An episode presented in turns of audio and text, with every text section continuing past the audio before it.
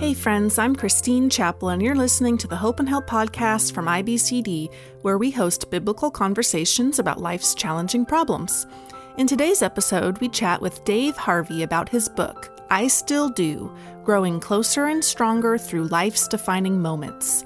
For more help on this topic, visit ibcd.org forward slash hope and help, where you can access notes from today's episode and browse related resources from our digital library. Before we get started, let me introduce you to our guest. Dave Harvey serves as the president of the Great Commission Collective, a church planting ministry in the U.S., Canada, and abroad. Dave also founded AmICalled.com, pastored for 30 years, serves on the board of CCEF, and travels widely across networks and denominations as a popular conference speaker. He is the author of When Sinners Say I Do, Am I Called, and Rescuing Ambition. He and his wife Kim have four kids and four grandchildren and live in Southwest Florida. Hey there, Dave. Thanks so much for joining us for the show today. Christine, thanks for inviting me to have the conversation. I'm really excited to speak with you today about these new books, but before we get started in our conversation, would you take a few minutes to share why you wanted to write this particular book? Yeah, I think there were several different experiences that kind of converged at uh, some kind of intersection in my mind. Um, one of them was there was a, a slow dawning that that as I look back on our marriage and our life uh, for Kim and I, they, they were filled with these these defining moments, the, these seasons where our decisions or our behavior created a kind of arc for our marriage. And uh, and and one of the things I noticed just with us is that is that often when we go into something like that, we're in a we're in a survival mode uh, when we're going through them, and we're just looking to kind of persevere and not necessarily process. Mm-hmm. So it was like, what what would it be like to have a marriage resource that that gave voice to some of those common defining moments that that shape marriages and and arm couples ahead of time? So that that was one of the things, and then secondly was that I I published a, a marriage book about ten years back called When Sinners Say I Do, and just in, in doing conferences and talking to people and counseling with people, I, I began to see that that that that resource was used typically for premarital and, and newlyweds and, and maybe crisis intervention a bit as well. But I began to see the need, Christine, for a for a kind of companion volume, something that helped people think about how to navigate beyond the early years and uh, and and and what would help marriages be durable for the long run? What would help make them last? And so, yeah, I, you know, those kind of things and a couple other things were kind of coming into my mind. And, uh, and I talked to Baker about it, and they were excited about the ideas and, and said they not only wanted a book, but they wanted a study guide and a 31 day devotional as well. So that's kind of how it came into being. I appreciate how you just said that you wanted to give a voice to these particular defining moments that you recognized with your wife were really uh, opportunities for maturing in Christ, for growing in intimacy and, and, and drawing near together. Because that idea that you wanted to give voice like that has given me a voice now as i read these particular stories you know i'm seeing my marriage reflected in them, things that we have gone through that at the time when we were walking through them, I thought something strange was happening. you know, it's like, whoa, this, why is this so hard? Why is this so disorienting? Um, and so I really do appreciate the care and attention you put into compiling these defining moments for us. And so I think because we're probably going to use that term a lot in our conversation today, I wondered if you could maybe talk about what the defining moments of marriage are, maybe just like a broad sweep of that concept and maybe offer some examples of what you mean by that? Sure. Yeah. when I use the term defining moment, and when I write about it in the book, I'm I'm talking about certain experiences, events, or decisions that determine a direction for our marriage. A defining moment, in the way that I'm using it, typically holds five different points. Just imagine it like as a star with five points. It presents a decision for truth. It requires a cost. It offers an opportunity, it grows the soul, and then sets a course or a, a direction. and so the book has 11 different defining moments in it. And uh, there's a defining moment on of uh, the moment of blame, the moment of weakness, when your spouse suffers, when you discover sex changes with age, when dreams disappoint.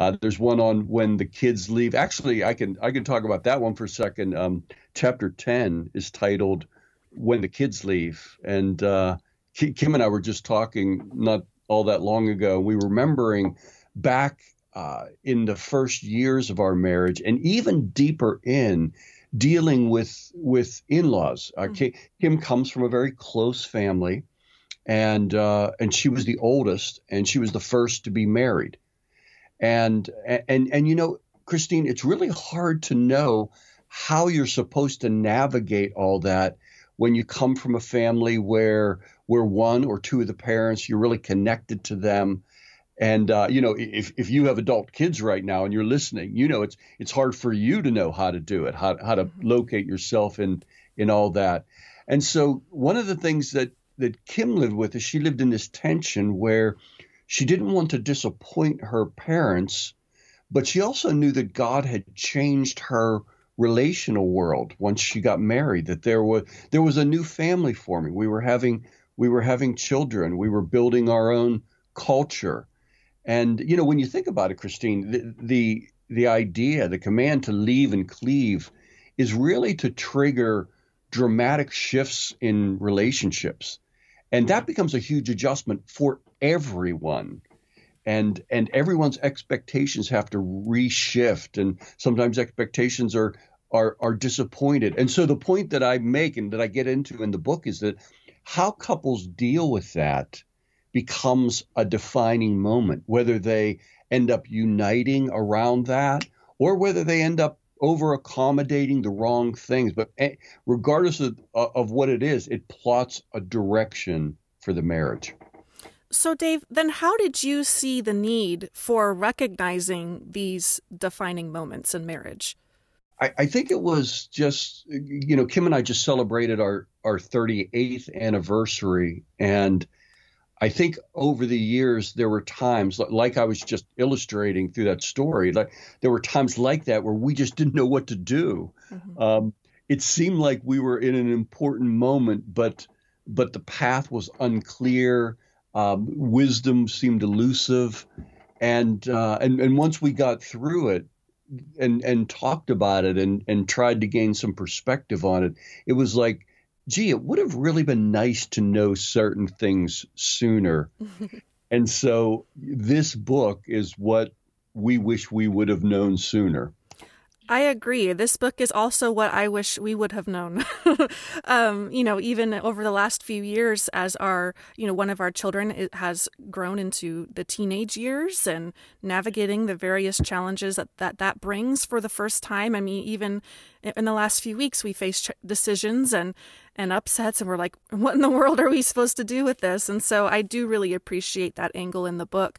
I, would like to spend a few minutes maybe you know you just unpacked one of the defining moments but i wonder if we might focus on the weakness component. So you write in the book that marriage is the union of two people on a journey to discover their weaknesses. What do you mean by that statement? Yeah, I, I, think that when you know when sinners say I do was two people on a journey to discover their their sinfulness, and uh, and I think that is a really important foundational discovery within marriage. Mm-hmm. In this book, I expanded out the category of, of weakness because I I think it's it's very common to understand marriage as a place where your spouse makes you a better person, and and it is. Um, but the problem is we confuse better with stronger. In, in other words, in Scripture, better means more dependent upon God. Better means trusting God more. Better means that God becomes larger for us. The cross becomes larger and, and we become smaller. And so our, our, our strengths, our natural strengths, our natural proclivities, they are not the places where we typically encounter God. It's the places of weakness and the places of need where we tend to encounter God. And so our spouse and our marriage is designed in part to reveal our heart. It, it, it reveals what we love more than God, what we trust in more than God. And that was kind of the first book, you know, that, mm-hmm. that, moves towards sin.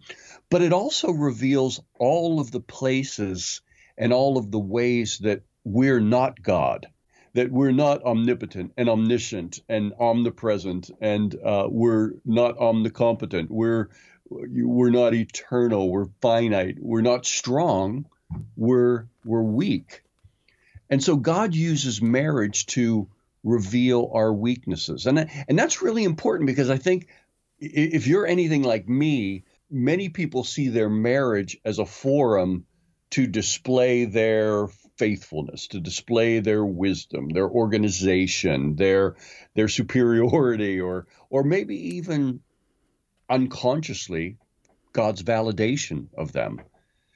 But there's a whole other side of marriage that isn't as often talked about and certainly not advertised when marriage is talked about. And that is marriage as a place where God where God hammers us and we learn desperation and we experience irrational fears and and God breaks us down until the confidence that we had in our own strength and in the confidence that we had in our own leadership whether it's to lead the marriage forward or to to be great parents the confidence we have in ourselves kind of lies lies tattered at our feet and we end up agreeing with the statement that God has already made over us which is that we're not strong we're weak. Mm-hmm.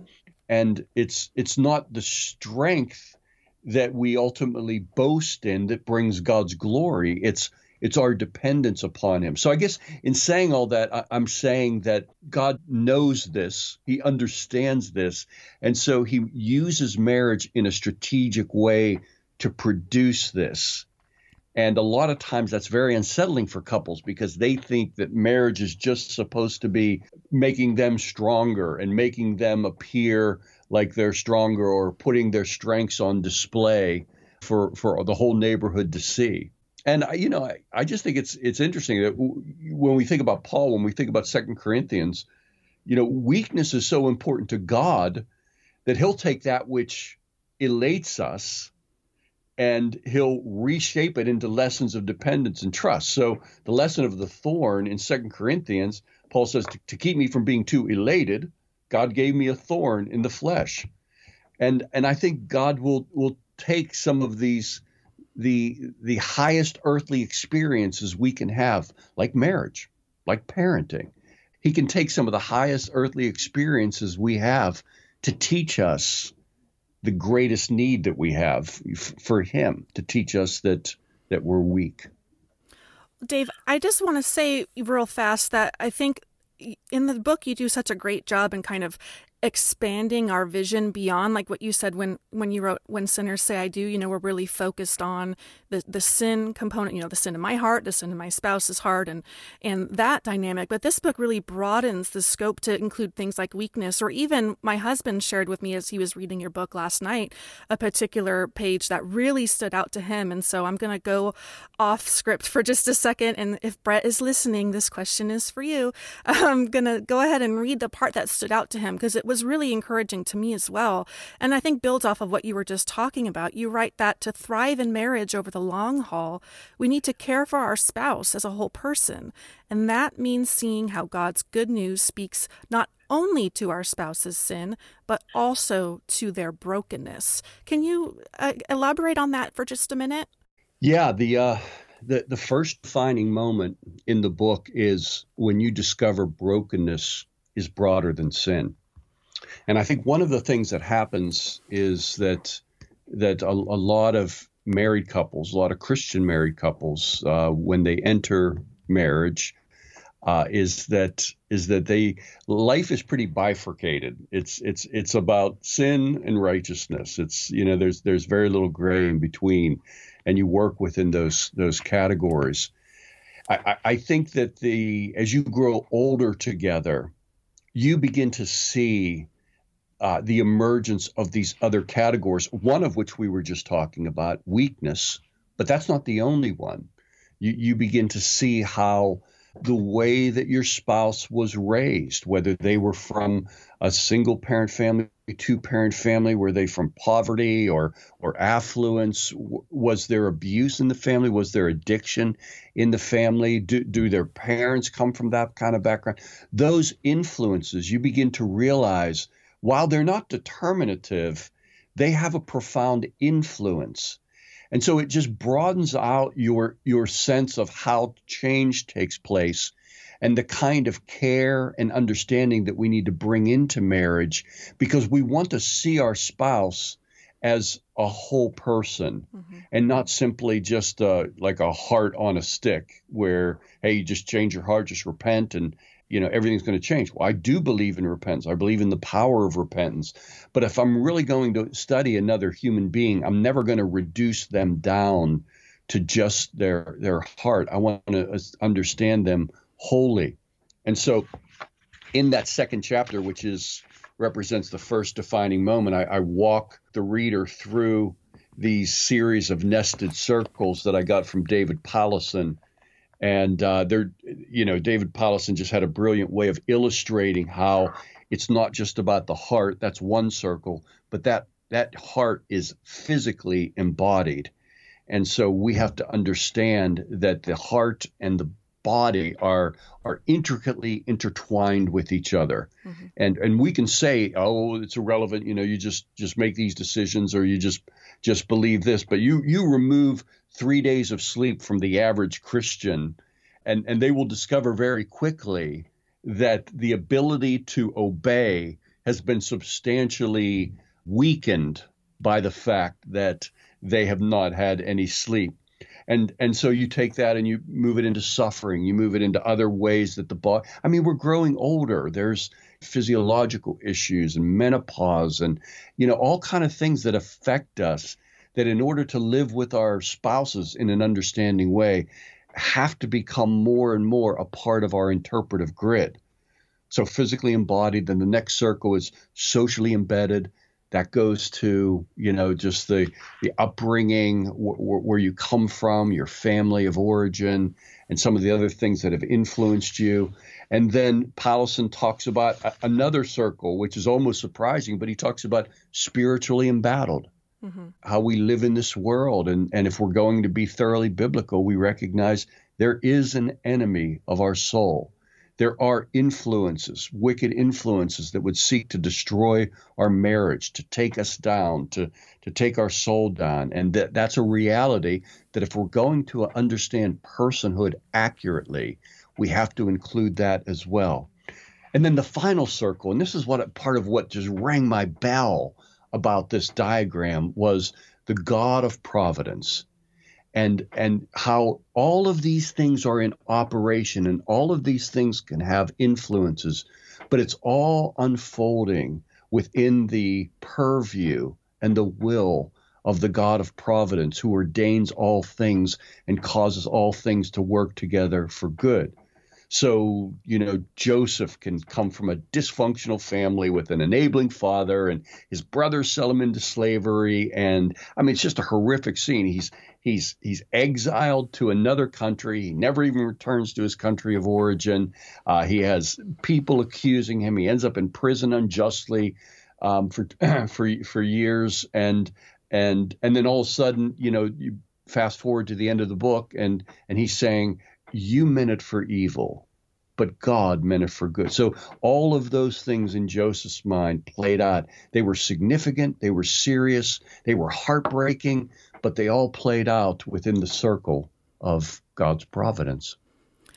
I love that you bring those circles into the conversation and, and, especially into the book because I just recently had a conversation about how past sexual abuse actually affects a marriage's sex life. And there are people who are in that deeply entrenched kind of pain and suffering where they're trying to, you know, foster intimacy and care for their spouse in the context of, of marriage, but they have those abuses and, and the hurts and the scars like you referenced there in the conversation. And, you know, sometimes when we have those types of past issues that we need to wrestle with, we can almost as a spouse, you know, say, well, that's your, that's your issue and you need to work through that. And there's nothing I can do to help you. You just need to process and get over it and take a really hard or cold approach to it and, and to their suffering. But in the book, you made a statement and you actually have a whole section dedicated to the suffering of our spouse. So, in what I just mentioned is maybe a past suffering that is still influencing a person's present day.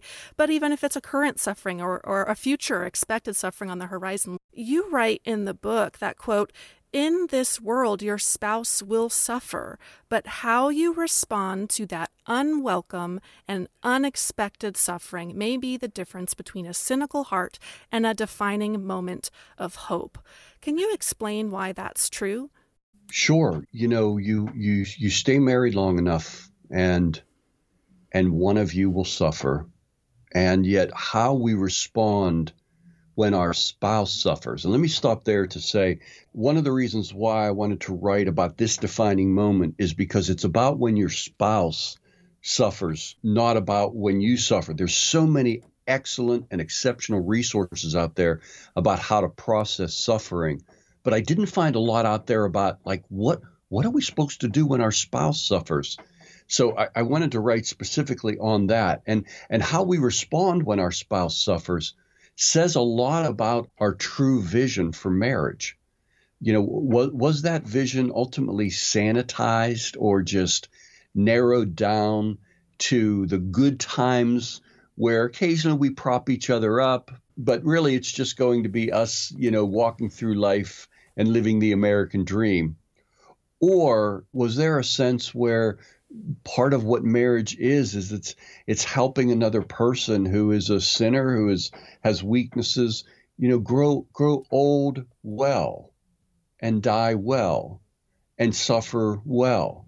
You know there's there's suffering that just kind of bends us inwards. And and so one of the things that God does is it gives us a spouse and I think our spouse is supposed to help to reconnect us back to God, reconnect us back to grace, get us thinking outward rather than, oh, inward. I, I just, I was just thinking about one of the things I talk about in the book. I, I know a guy named Scott who for a while lived in Canada and his his wife Jeannie has a chronic kidney disease and on an inbound flight that they were making to Denver Okay, so remember, they lived in Canada. To Denver, she collapsed hmm. on the flight, and Jeannie could not be moved. She could not fly.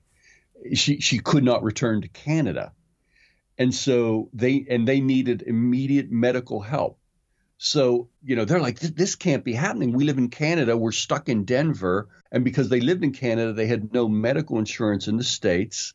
They had a mortgage for a house up in Canada, and so they're just parking in Denver and trying to get her care and trying to like hold their life together. But uh, some people that were in Denver knew that this guy was a pastor. And so they asked him to start a Bible study. And because his wife was like, hey, I don't know what's happening, but I know that there's a God of providence that encircles this whole thing. She said, go do it. Go, you know. And so he did, started this Bible study, and the Bible study grew and so he was giving himself to it. She would give what she could. And eventually the question began to be pressed hey, you know, this is growing. Should we become a church? And so they actually ended up planting a church. church. I mean, the whole thing is kind of mind boggling when you think about it pl- planting a church in your layover city. Hmm. And so they, they ended up uh, buying a building, they installed a lead pastor. And by that time, his wife was stable enough to return to Canada. And so when I think about, you know, the role of a spouse in helping a spouse suffer and loving them, caring for them, guiding them, you know, there was a sense where I think he was able to inspire in his wife a, uh, a, a vision that even though this inconceivable thing has taken place, we're stuck here in a city in another country, God has a plan and he has a plan for for you in in your suffering and glorious things can take place even though you know life is not what we expected So I love that story. That is an amazing story. Thank you for taking a few minutes to share that. What an incredible testimony. Um, super, super encouraging. Well, let's say, let's just turn to a real practical approach to this topic now. Let, let's say that you're meeting with a couple for the first time who is just really stuck in a marriage rut. What practical first steps would you suggest they take as they partner with Jesus to work their way out of it? I would probably invite them to consider some questions. I would say, are, are you locating yourself in the problem sufficiently? Or are you locating yourself in the problem as a sinner with your weaknesses? In other words, are you in this situation with your spouse occupying the moral high ground, or are you seeking to apply scripture for where you may have a log in your own eye. And that, you know, Matthew chapter 7, why do you see the specks in your brother's eye? Don't take notice that the log, log in your own eye. How can you say to your brother, let me take the speck out of your eye when there's a log in your own eye? And then Jesus says, you hypocrite, first take the log out of your own eye, and then you will see clearly to take the speck out. So, so the brilliance of of the analogy being used there in Matthew 7 is that Jesus is saying if you really want to help another person with where you think they are sinning or failing, then begin by examining yourself. Begin by examining your own log, your own contribution. And I think part of what happens, Christine, is that when we, we're having conflict or when we have grievances against one another, it makes us speck detectives. Mm-hmm. You know, we're constantly looking immediately at, at our spouse for whatever prospects we perceive in them. We're ever probing, on the lookout. And the thing is, we don't see clearly. I think it's so interesting that Jesus says specifically, and then if you take the log out of your own eye, and then you will see clearly to take the speck out of your your brother's eye. So so the metaphor being used there speaks to perception that we we can't see clearly. So if you want to see clearly, the Lord says you must first deal with yourself, deal with your own plank. And so I would I would just take that practical principle and say first, are you are you locating yourself in the problem as a person with a potential plank, person with a sinner? So that that's one place uh, that's probably where I might start. Then again, again, questions are a great way to engage people that are in conflict in a very chaotic and confusing thing. So you don't go as the answer person, you go asking questions, you go seeking information, you go wanting to get to know them, uh, and then you go guiding them through questions. And so another question I might might ask is: Are are you listening to each other in a way that you could repeat your spouse's concerns in a way they would agree with them. So, I, mean, you know as well as I do, Christine, the conflict it charges perspectives with emotion, mm-hmm. and and we tend to kind of sanitize our own views and then exaggerate our spouses or or demonize them in some way. And so, are we listening close enough that we could actually reproduce their perspective in a way they would agree with. Yeah, so those are a couple things. There's other things that pop to mind, but maybe let me let me mention one other one because I think the church, the nature of the church, leaders in the church, fellowship in the church can be a really important facet to break through in marriages.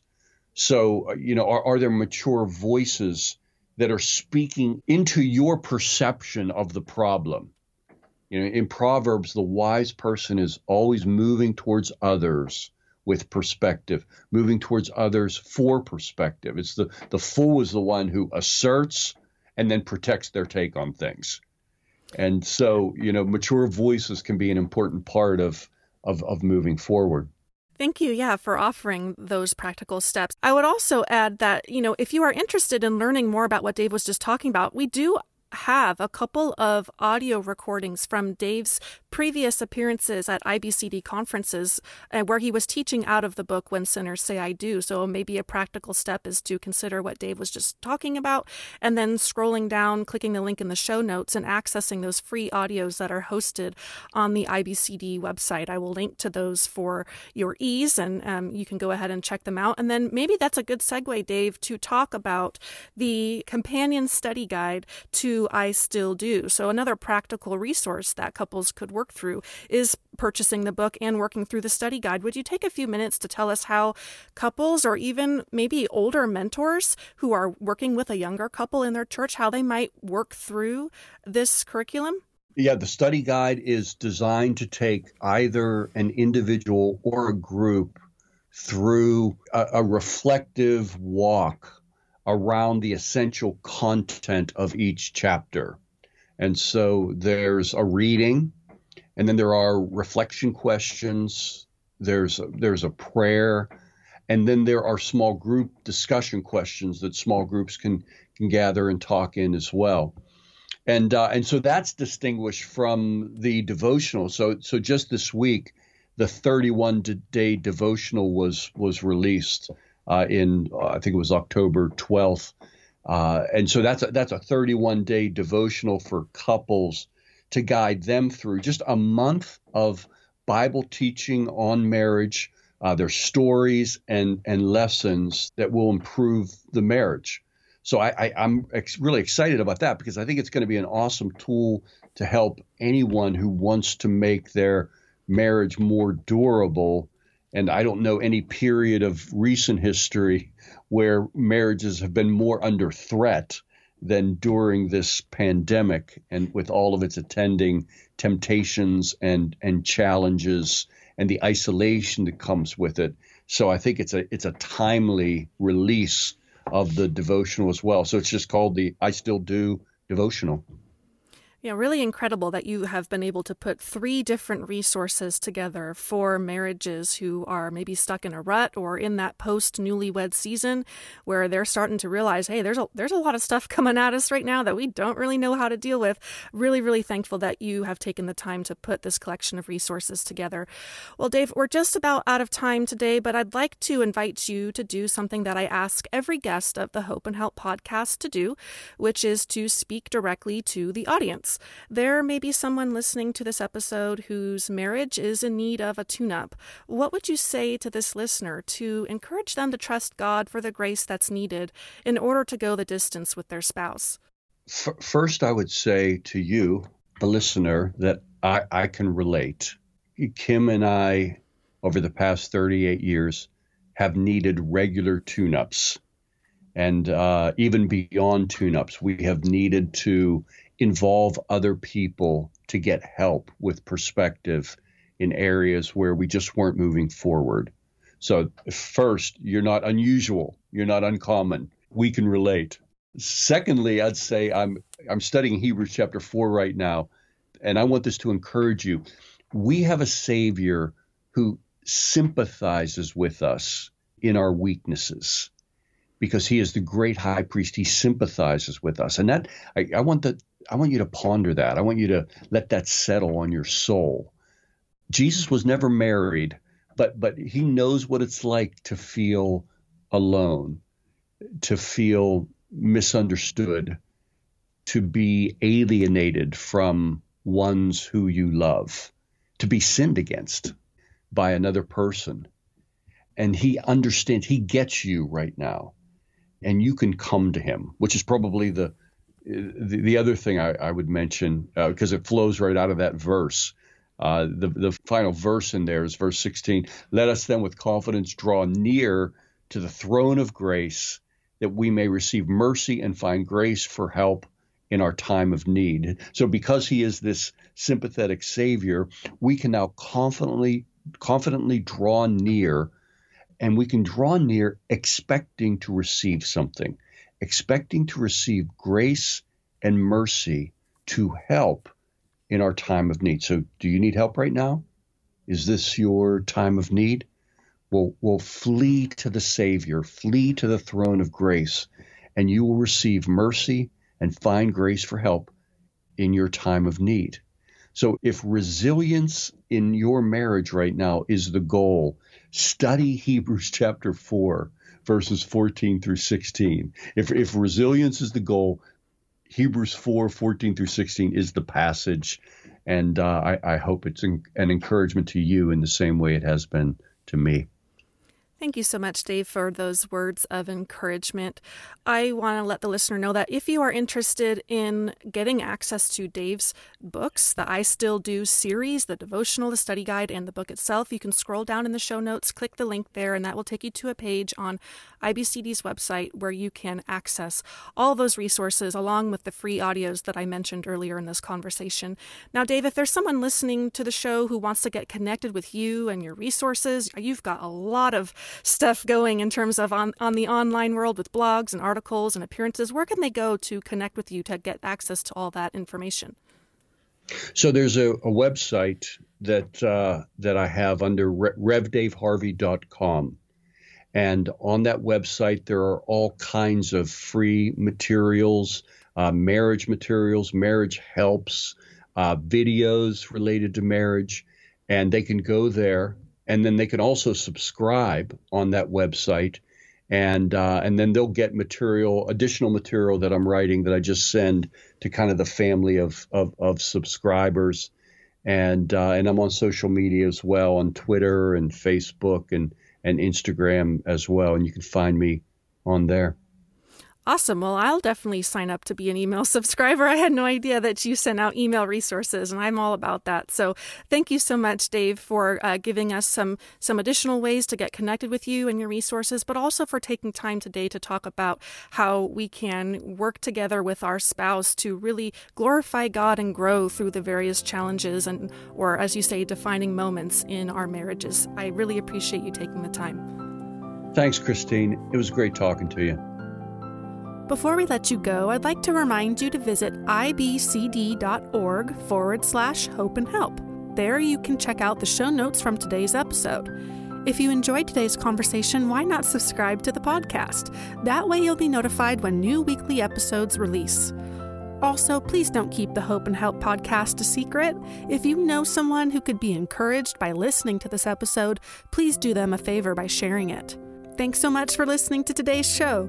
Be sure to join us next time on the Hope and Help podcast.